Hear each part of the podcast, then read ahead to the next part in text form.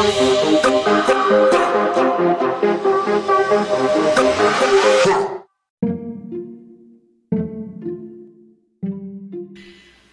de nuevo, soy Antoinette y el día de hoy vamos a continuar hablando sobre la salud.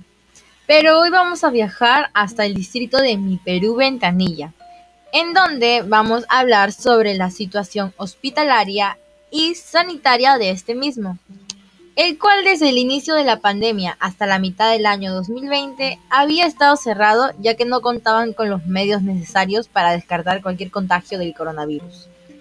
Aunque si comparamos la situación del año 2020 al año 2021, este ha cambiado demasiado, pero aún no atiende las necesidades necesarias del pueblo. Pero, ¿cuáles son los principales retos que enfrenta diariamente el sector salud en nuestra comunidad?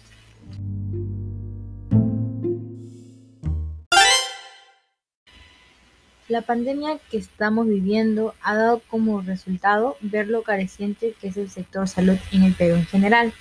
El distrito de Mi Perú cuenta con 51.522 habitantes y solo un centro de salud, el cual no cuenta con los requisitos necesarios para tratar y enfrentar diversas enfermedades como el cáncer en general, atención 24/7 y heridas graves, entre otras más.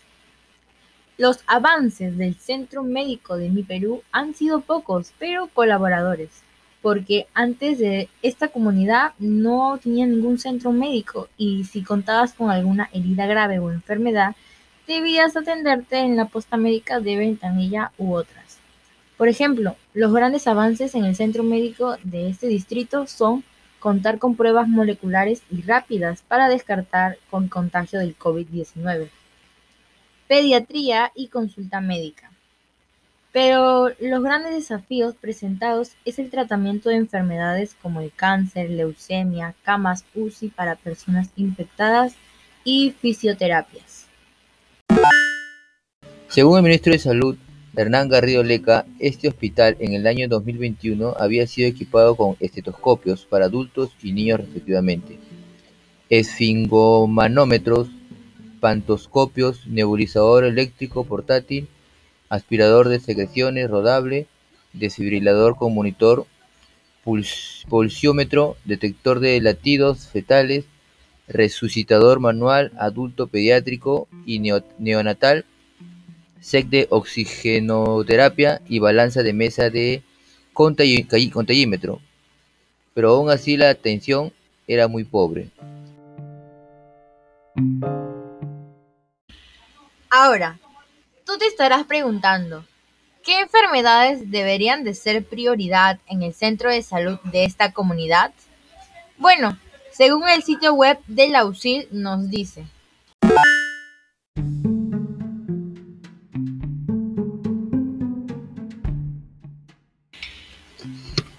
En el Perú, el 50% de las personas entre 30 y 60 años tiene al menos una enfermedad crónica no transmisible como el cáncer y la diabetes. Según la Organización Mundial de la Salud, en total la población en riesgo en el Perú suman 10 millones. 5 millones por sobrepeso, 3 millones por diabetes y 2 millones por hipertensión arterial. Frente a esta realidad del aumento de las llamadas enfermedades modernas, se realizará en nuestro país del 18 al 22 de noviembre el curso internacional de medicina funcional, con el objetivo de capacitar a los profesionales de la salud en las nuevas estrategias terapéuticas, preventivas y de diagnóstico en el tema de salud. Entre los temas a desarrollarse se encuentran la disfunción gastrointestinal y sus vínculos con las enfermedades crónicas, los desequilibrios inmunológicos y las reacciones autoinmunes, toxinas, toxidas y alteraciones de la biotransformación y el desequilibrio hormonal que incluye hormonas suprarrenales, tiroides y sexuales.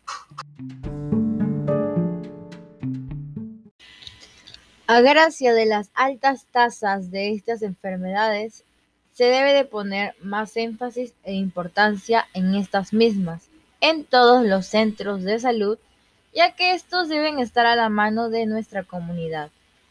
No solo contar con estos servicios, sino contar con materiales y tecnología de primera calidad. La tecnología en la medicina salva vidas, mejora nuestra salud y en muchos casos contribuyen a una sanidad sostenible. Son una serie de ventajas y beneficios que vienen con ella y es necesario aprovecharlas. Por ejemplo, la tecnología médica ha reducido la estancia hospitalaria en un promedio de alrededor del 13%. Increíble, ¿no? Otro beneficio de la tecnología en la medicina y quizás uno de los más relevantes es que gracias a los avances tecnológicos se han realizado grandes e importantes estudios que han permitido que científicos y estudiosos investiguen y analicen con más profundidad acerca de las nuevas y diferentes enfermedades que existen actualmente, muchas de ellas que han aparecido recientemente por la mutación del virus.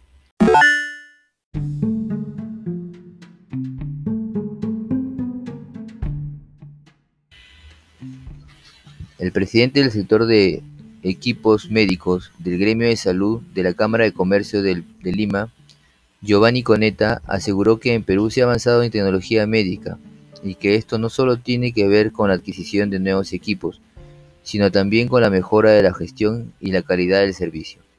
Asimismo indicó que la tecnología de diagnóstico por imágenes existe en el país y es tan igual a la que hay en Europa, Estados Unidos, Brasil o México. Es el sector privado el que adquiere este tipo de tecnología, pero el Estado también ha adquirido alta tecnología para poder atender mejor a los pacientes. Tal vez no con la misma magnitud que el sector privado, pero sí con un nivel de complejidad alto para poder mejorar la calidad de diagnóstico. Esto puede ayudar a los pobladores de la comunidad de Mi Perú Ventanilla a pensar que la calidad de atención va a mejorar con el pasar de los años. Pero también depende de los gobernantes que invertirán dinero para el bienestar de los ciudadanos de esta comunidad, pensando siempre en el bien común de todos, no solamente en el bien común propio.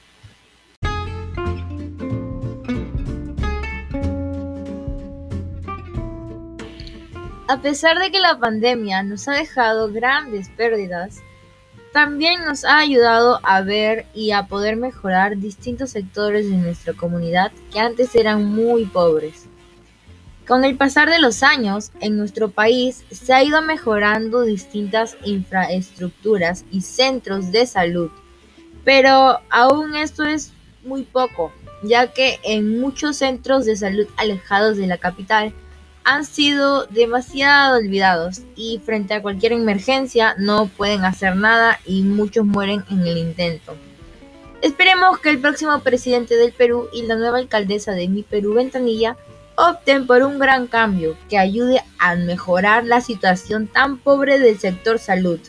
Muchas gracias por escucharme y nos volveremos a encontrar en otra oportunidad. Chao.